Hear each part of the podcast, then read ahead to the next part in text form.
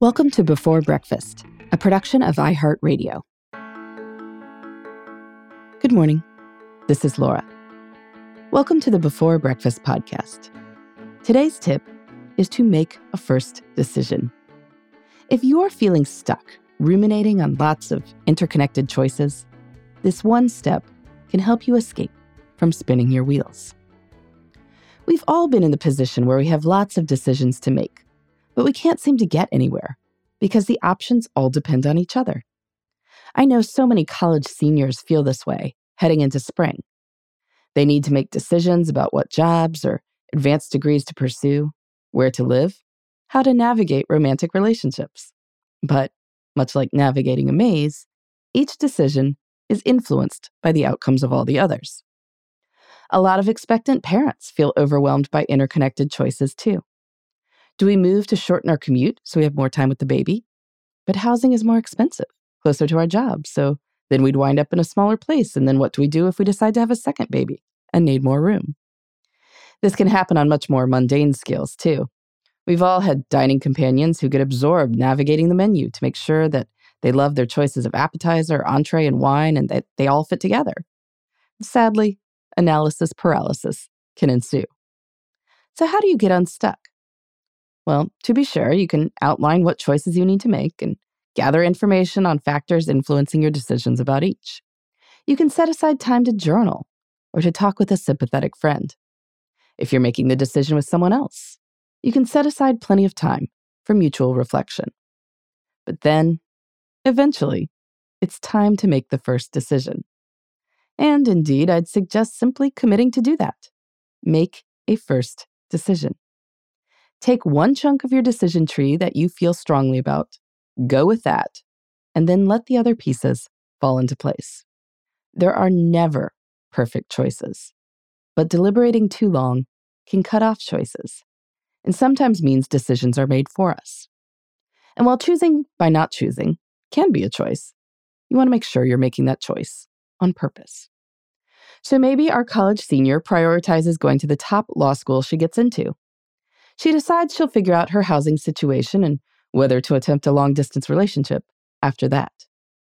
Maybe a family navigating a dual job search decides that once one partner gets a great job offer, they'll put their house on the market and the other partner will start looking for jobs only in the area where the first partner got their offer. Your dinner companion could decide that he knows he'll enjoy the salmon and he builds the rest of his menu around that. Oftentimes, once we've made that first decision, other decisions seem a lot easier. And this saves time and energy. I'm certainly trying to remind myself of this upside.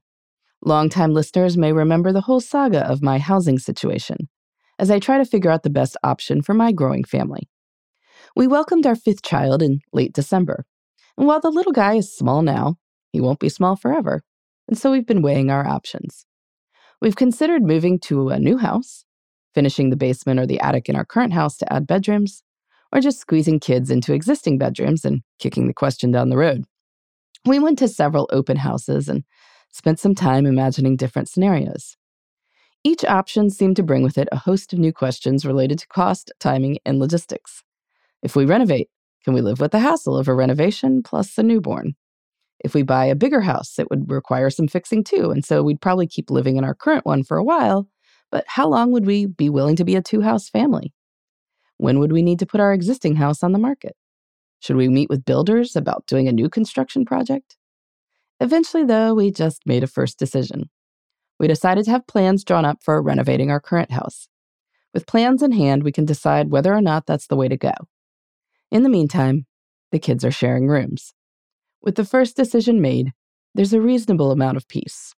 Well, as much peace as there can be in a household with five children, including a newborn. Have you experienced analysis paralysis when faced with lots of interconnected decisions? How did you get unstuck? You can let me know at Before Breakfast Podcast at iHeartMedia.com. In the meantime, this is Laura.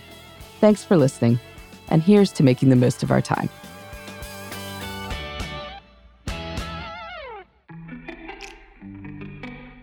Hey, everybody. I'd love to hear from you. You can send me your tips, your questions, or anything else. Just connect with me on Twitter Facebook, and Instagram at Before Breakfast Pod. That's B E, the number four, then breakfast, P O D. You can also shoot me an email at beforebreakfastpodcast at iheartmedia.com. That before breakfast is spelled out with all the letters. Thanks so much. I look forward to staying in touch.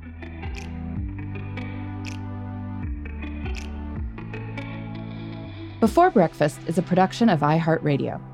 For more podcasts from iHeartRadio, visit the iHeartRadio app, Apple Podcasts, or wherever you listen to your favorite shows.